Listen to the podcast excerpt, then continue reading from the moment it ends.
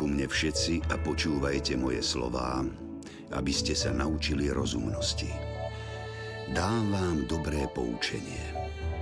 Zachovávajte moju reč po všetky dni života. Lebo keď získate múdrosť, budú vás strážiť anieli na všetkých cestách. Na rukách vás ponesú, aby ste si nohy neudreli o kameň.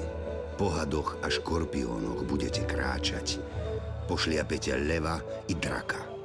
Budete nasýtení dlhým životom a spása vás neminie. Aj tieto myšlienky sú napísané v knihe kníh, ako sa zvykne od dávnych čias nazývať Biblia. Tak sa prihovárali starostliví rodičia deťom a múdri učitelia ich rodičom pred niekoľkými tisícročiami. Aj vy sa teraz započúvajte do príbehov o múdrosti, láske, zlobe a pokore. V predchádzajúcej časti ste sa dozvedeli, ako sa Jakub pomeril s bratom Ezaom.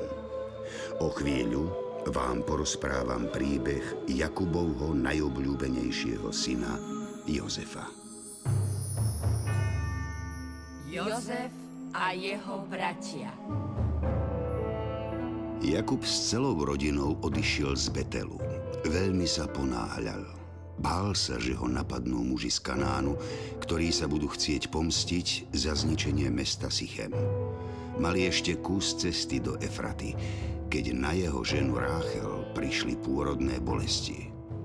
Mala veľmi ťažký pôrod. Ráchel, žena moja, raduj sa. Máme ďalšieho syna čo je ti? Si taká bledá. Ráchel!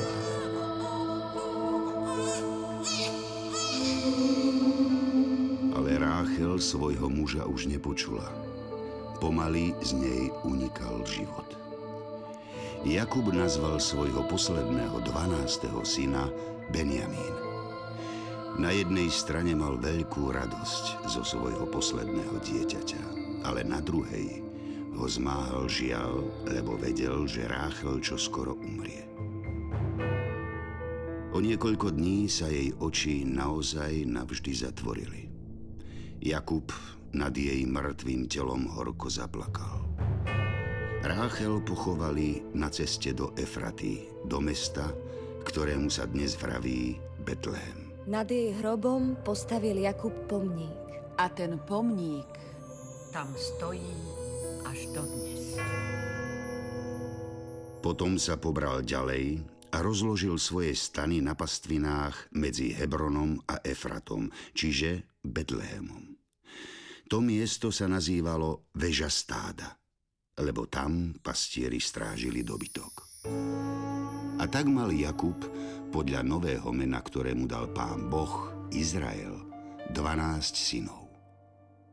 Lejní synovia boli šiesti, prvorodený Rúben, potom Simeon, Lévy, Júda, Isachar a Zabulon.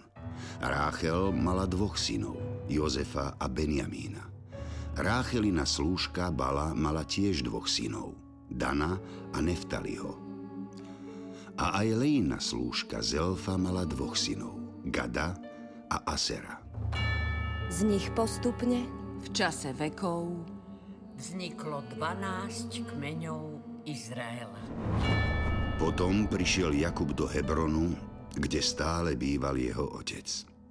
Izák mal už 180 rokov, keď po toľkom čase objal svojho syna. Veľmi sa obaja tešili, že sa opäť stretli. Jakub musel Izákovi dôkladne vyrozprávať, čo všetko za ten čas prežil.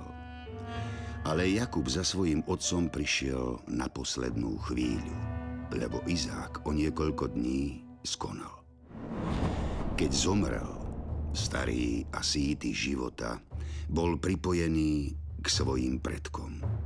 Pohreb mu spoločne vystrojili jeho obaja synovia, Ezau a Jakub, ktorí sa už pomerili. Ezau bol právcom Edomčanov a Jakub Hebrejcov. Jakub ostal bývať v krajine, v ktorej sa jeho otec zdržoval ako cudzinec, v Kanáne. Keď mal jeho najmilší syn Jozef 17 rokov, poslal ho pásť ovce s jeho bratmi, so synmi slúžok Bali a Zelfy. Jozef na nich otcovi často žaloval, že sa nevenovali dosť stádam, že sa celý deň zabávali a nehľadali pre stáda tie najlepšie pastviny. Jeho bratia ho za to každým dňom viac a viac nenávideli. Jakub však mal radšej Jozefa ako všetkých ostatných synov, lebo bol synom jeho staroby. Dal mu dokonca ušiť dlhé slávnostné rúcho s vyšívanými rukávmi. Jedného dňa Jakub najmladšieho Jozefa opäť poslal za bratmi na pastviny, aby sa prezvedel, ako sa im vodí. Hneď ráno si obliekol nové slávnostné rúcho a vybral sa ich hľadať. Hľa, bratia moji, pozrite sa na toho sopliaka, ako hrdo si vykračuje vo svojom novom plášti. Čo sa čuduješ, Dan? Veď ho otec vo všetkom pred nami uprednostňuje. Keby som tak mohol, ja by som mu ukázal nové vzácne šaty. Veď vieš, že na neho nemôžeš ani len krivo pozrieť. Veď aj jeho matku, Ráchel, otec vyvyšoval nad našimi matkami. Napriek tomu, že oni sa v tejto rodine vždy najviac narobili. Ale bratia, veď už toho Jozefa nechajte. Otec nás má všetkých rovnako rád. No to určite. My sa tu celé dni moríme so stádami a mladý pán sa len tak presúša hore dolu. Veď je to ešte len chlapec. Spomente si vy, aký ste boli, keď ste mali 17 rokov. Aký sme boli, takí sme boli. Ale neboli sme takí namyslení. Ako on. No povedz, Aser, nemám pravdu? Samozrejme, že máš. To len náš najstarší Ruben sa nafúkaného Jozefa stále zastáva. No ale veď ani Ruben nie je synom slúžky, no nie? Ako môžete takto premýšľať, bratia moji? Lebo to všetko vidíme. Len ty pred pravdou zatváraš oči, Ruben. Aha, náš najmilší brat Jozef si to mierí rovno k nám. Tvári sa, ako by zhltol všetku múdro sveta. A zasa všetko nažaluje otcovi. Keby sa tu objavili kanaánsky muži s mečmi, to by inak utekal. A do myšacej diery by sa od strachu schoval. Bratia moji, kde ste sa schovali? Už hodnú chvíľu vás hľadám. A čo sme ti chýbali, braček náš najvzácnejší? Áno, chýbali. Musím vám niečo dôležité povedať. Už tak tu sme. Hovor. Čo také veľmi dôležité máš na srdci? Sníval sa mi sen. Počuješ? Laser, sníval sa mu sníček. Zasa dáke hlúposti. Tebe sa daj ako často sníva. Bol to celkom živý sen. Viazali sme spolu snopy na poli. To sa ti naozaj mohlo iba tak snívať. Kedy si ty, milý môj, viazal s nami snopy na poli? Ty sa na nás iba z dielky pozeráš, keď pracujeme. Hmm, minule nám náhodou Jozef pomáhal pri strihaní oviec. No, máš pravdu. Ale bolo to naozaj iba náhodou. počúvajte, počúvajte, toto je dôležité. V tom sne sa odrazu z ničoho nič môj snop postavil a ostal stáť. Vaše snopy ho však obstali a klaňali sa mu, teda tomu môjmu snopu, až po zem. No, čo na to hovoríte? Až po zem. Počuješ ho, Ruben? Počujem. A ty ho chceš ešte brániť? Vary chceš byť kráľom a panovať nad nami? Choď pekne tam, odkiaľ si prišiel, lebo ti tie tvoje nové handry namočím do blata. Čekaj, už aj! A bratia Jozefa znenávideli ešte viac pre jeho sny a reči. Ale už o niekoľko dní sa mu sníval iný sen. Ten vyrozprával svojmu otcovi Jakubovi. Hľa, oče, dnes sa mi opäť sníval živý sen. Zasa tie tvoje sny. Jozef, tvoji bratia mi už viackrát hovorili, že ich to hnevá. A čo ich hnevá? Nerozumiem. Že im hovoríš o svojich snoch, v ktorých ich ponižuješ. Ako ich môže ponižovať to, čo sa mi sníva? No len počúvaj. Stál som pod veľkou belasou oblohou. Okolo mňa bolo ticho. A ja som stál na vrchole Vysokej hory. A predstav si, okolo mňa sa vznášali slnko, mesiac a hviezdy. A práve slnko, mesiac a jedenáct hviezd sa mi klaňali. Ale Jozef, toto je čo za sen? Vari sa ti ja, tvoja matka i tvoji bratia prídeme kláňať až po zem? Ale vedie to len sen. O svojich snoch už radšej bratom nikdy nič nerozprávaj. Poznám ich prchkosť. Niektorí z nich sú ako môj brat Ezau. A ten, keď sa nahneval, tak sa všetci od strachu schovávali. Dávaj si na nich pozor. Jedného dňa odišli všetci Jozefovi bratia pásť ovce ďalej od tábora. Ako zvyčajne, jedine Jozef ostal doma. Jeho otcovi sa to však nepáčilo. Prečo si nešiel pásť so svojimi bratmi? Nevolali ma, tak som nešiel. Nemôžeš stále od nich bočiť. Hneď sa za nimi vyber. Pozri sa, ako sa majú tvoji bratia a ako sa darí stádu. Ostaneš s nimi niekoľko dní a potom mi donesieš správu. Ako si želáš, oče. Ale ja by som radšej... Nie. Žiadne výhovorky. Choď. E, počkaj, Jozef. Áno. A nerozprávaj už bratom o žiadnych snoch. Jasné? Jozef sa vybral hľadať svojich súrodencov. Našiel ich na druhý deň v údolí s prameňom. Bratia ho už zďaleka s nevôľou sledovali, ako sa k ním blíži. Aha, Aser, tam ide náš snívač. ja tie jeho výmysly už nemôžem počúvať. Viete čo, bratia moji? Čo? čo? Brav. Zbavme sa ho. Dan, ako to myslíš? No jednoducho. Hodíme ho do niektorej hlbokej cisterny na vodu a všetkým povieme, že ho zožrala divá zver. Ha? Čo poviete? Už nás nebude obťažovať svojimi výmyslami. Ja súhlasím. Potom uvidíme, čo bude z jeho snou. A ty, Ruben? Tebe sa to nepáči? Čudujete sa? Dan! Aser! Veď Jozef je náš brat, naša krv. Nesiahajme mu na život. Rozmysli si to, Ruben. My sme sa už rozhodli. Už máme dosť jeho ustavičného ponižovania. Aj toho, ako ho náš otec uprednostňuje. Nevrav, že ti to nevadí. Vadí. Tak vidíš. Pomôžeš nám. Lebo ak nie, si najstarší. Ale nás je viac. Dobre teda. Ale jeho krv neprelejete. Hoďte ho do tejto cisterny na púšti, ale ruku na ňo nevzťahujte ale to povedal iba preto, aby im Jozefa neskôr mohol vytrhnúť z ruky a vrátiť otcovi. Len čo Jozef došiel k svojim bratom, chytili ho a vyzliekli mu vzácne rúcho, ktoré mu dal ušiť otec. Potom ho naozaj hodili do cisterny, ktorá bola našťastie prázdna. Nebola v nej voda, lebo už dlho nepršalo. Ozývali sa z nej iba zúfalé Jozefové prozby, aby ho bratia pustili von. Ruben medzi tým musel odísť do mesta, aby predal ovce. Ostatní bratia si sadli jesť. Keď pozdvihli oči, videli prichádzať karavánu Izmaelitov.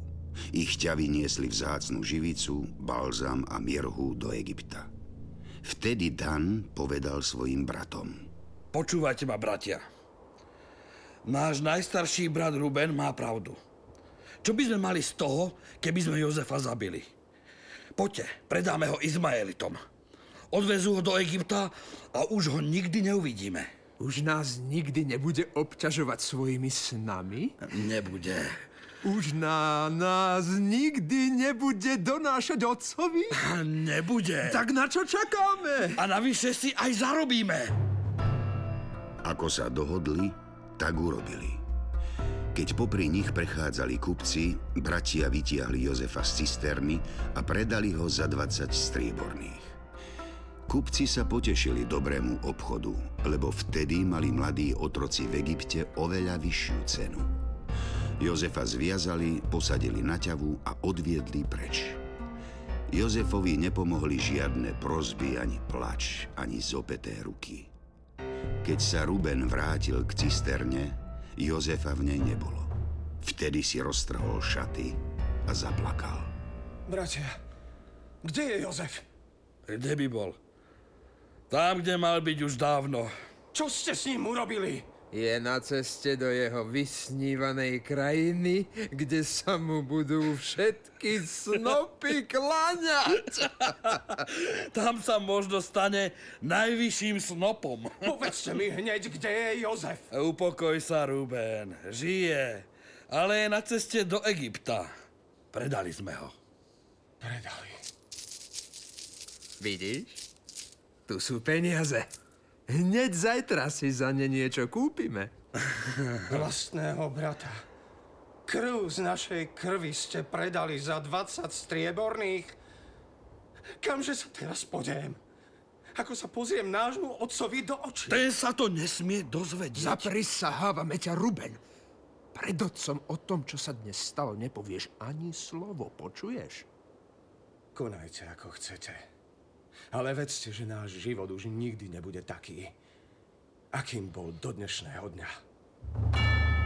Bratia nad jeho slovami len mávli rukou. Vzali Jozefovo slávnostné rúcho, zarezali kozla a namočili ho do krvi. Potom spolu zaniesli krvavé rúcho svojmu otcovi Jakubovi. Hľa, otče, toto sme našli na pastvinách. Čo to je? Krvavé šaty? Ale veď, to sú šaty môjho Jozefa. Nevedeli sme, komu patria, no tak sme ich sem priniesli. Je to rúcho môjho syna. Divá zver ho iste roztrhala. Môj Jozef, radosť môjho života. Bože, Bože môj, prečo si to dopustil? V smútku zostúpim k svojmu synovi do záhrobia. Vtedy si Jakub roztrhol plášť, položil si vrecovinu na bedrá a dlhý čas smútil za Jozefom. Netušil, že jeho najmilší syn ešte stále žije.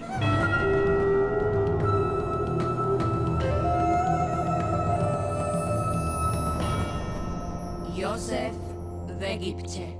Kupci v Egypte Jozefa predali Putifarovi, veliteľovi telesnej stráže samotného faraóna. Ale pán Boh bol s Jozefom, takže sa mu darilo všetko, čo vykonával. Jozef býval v dome svojho nového egyptského pána. Ten každý deň videl, že Boh je s Jozefom, lebo čokoľvek robil, všetko bolo korunované úspechom. Preto Jozef našiel veľkú priazeň v jeho očiach. Putifar ho ustanovil za dozorcu nad celým svojím domom.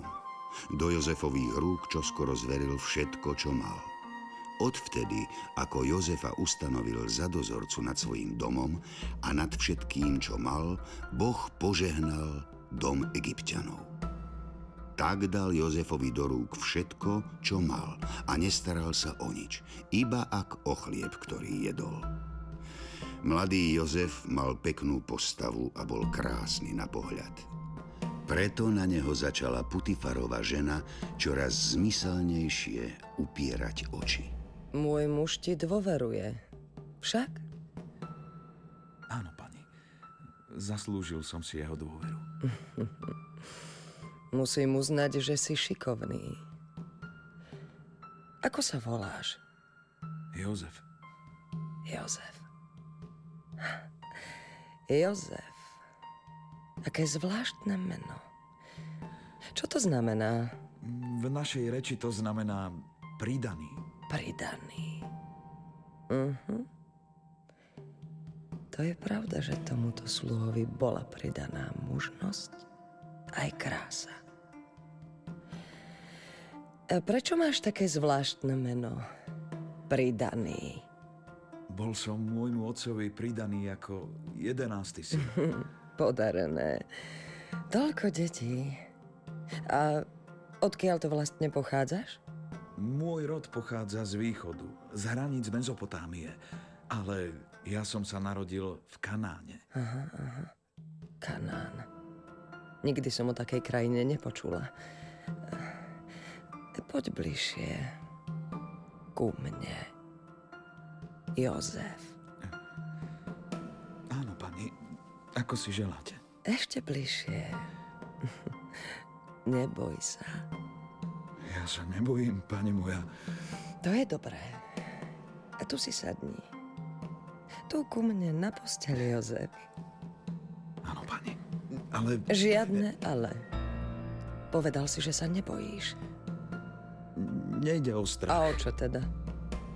Ja som len zvedavá. Kto si? A čo robíš? A čo si robil? No vidíš. Vlastne... Čo si tam v Kanáne vlastne robil?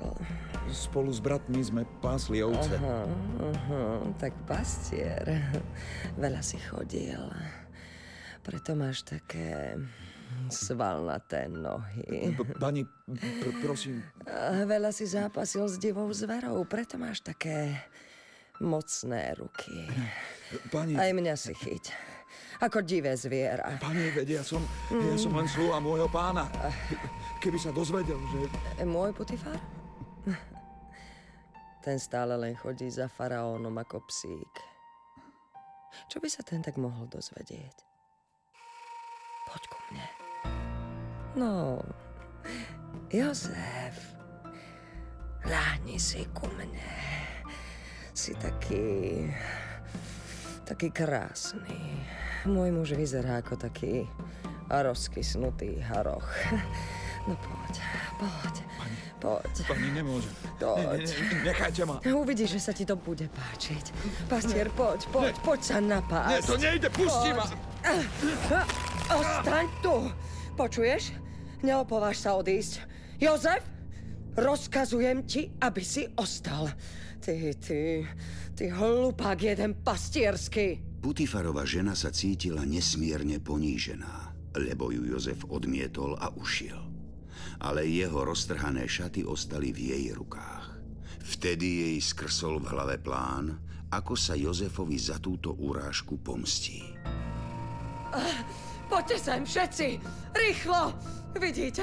Pozrite sa, môj muž Putifar k nám priviedol z krajiny Kanán muža, aby si z nás robil posmech. Prišiel si ku mne láhnuť, ale ja som hlasno kričala. Chcel ma umlčať, ale ja som sa bránila. Keď počul, že stále hlasno kričím, ušiel a vybehol von. Tu je dôkaz mojich slov. Jeho roztrhané šaty. Chcel ma zneúctiť. Keď večer prišiel domov jej muž Putifar, všetko mu takisto porozprávala. A pridala ešte ďalšie vymyslené veci. Ako ho Jozef ohovára a ako sa ho chystal okradnúť. Ver mi, ver mi, muž môj najmilší. Je to pravda. Chcel ma zneúctiť. Ledva som sa mu ubránila. Tu ma doškriabal. Au. Pozri, pozri aj tu. Aj tu. Veliteľ faraónovej stráže uveril svojej žene a veľmi sa na Jozefa rozhneval. Poslal za ním stráže, aby ho chytili a zavreli do väzenia.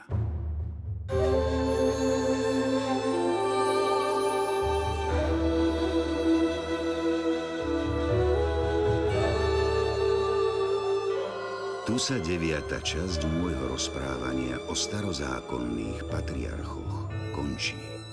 Ste zvedaví, či Jozef niekedy väzenie opustí? Počúvajte ma aj na budúce a príjmite moje slová, lebo vtedy rozmnožia sa šťastné roky vášho života. O ceste múdrosti vás poučam, vediem vás po jej priamých chodníkoch. O ďalších osudoch Jozefa a jeho bratov sa dozviete až v ďalšej časti môjho rozprávania o živote starozákonných patriarchov.